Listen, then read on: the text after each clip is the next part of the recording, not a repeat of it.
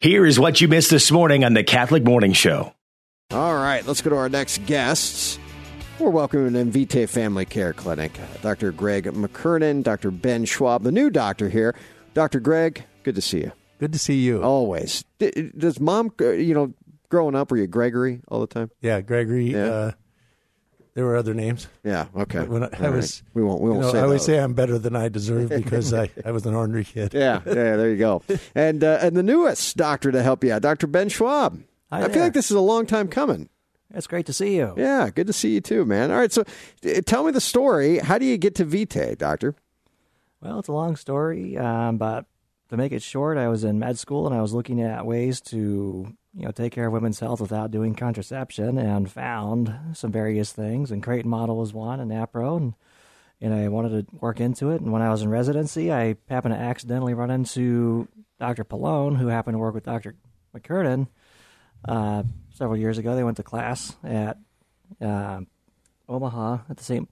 Pope Paul VI Institute. And so Dr. Pallone got me going up there, and I got trained, and now I'm just working to finish my last studies before I can be board certified. So how does that happen? I cannot imagine there's a lot of people that want to do women's health without contraception. A lot of doctors. Well, or are there?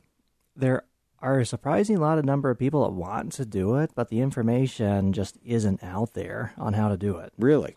Okay. Because the standard of care, if you want to call it that, is a woman comes in with a gynecologic problem, just put contraception on it, and then you mask it, and then when she's ready to come off, oh no, the problem's still there. You didn't fix it. Yeah. So what do you say to your superiors, if you will, when you're going through school?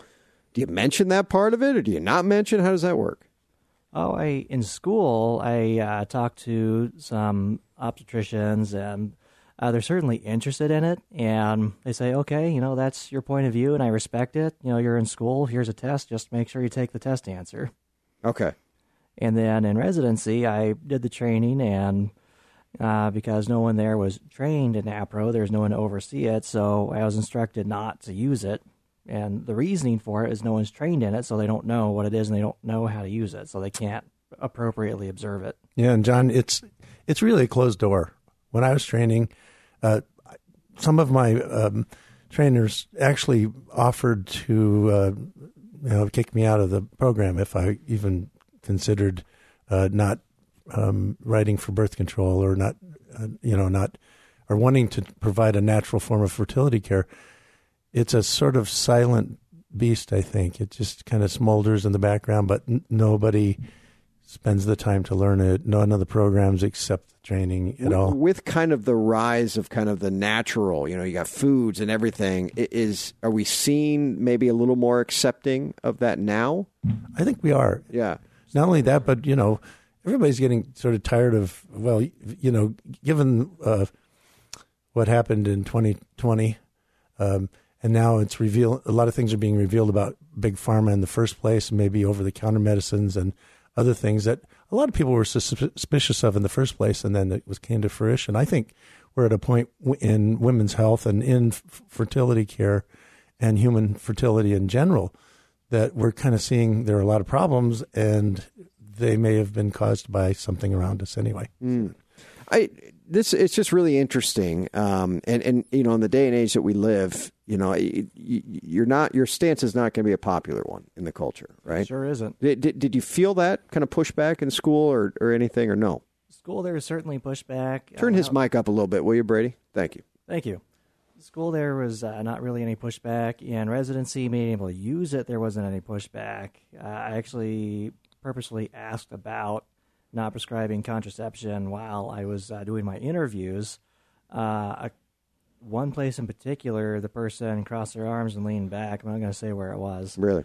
And I knew to not rank them. Yeah. But the rest, they seemed actually relatively open to me not prescribing contraception. What's NAPRO, by the way? So for listeners that may not know what that is, that's the route you've gone down. Right. So NAPRO is actually hand-in-hand with Creighton Model. So NAPRO, in a nutshell, means Natural Procreative Technology. Creighton Model teaches a woman how to observe her natural cycles and natural biomarkers. Very low-tech, just observe your body. And the NAPRO side is the medical side on how to treat any conditions that are found because of it. Right. We use the fairly precise charting. Yeah. And we target it to do lab testing to diagnose, and then we target it to treat and supplement hormones or do some cooperative stimulation of ovaries. Also, there's a whole array of surgical techniques that have been created and spun off of the NAPRO technology, too. So it's a complete science. And the name of the man who started it was Tom Hilgers. He started in he was in med school in 68 to 72, and he realized that women's health was not where it should be. And he discovered, after asking a few basic questions, like, for example, where was the woman in her cycle? Why can't we treat her? Why don't we have any standards about what her hormones should be at a certain day?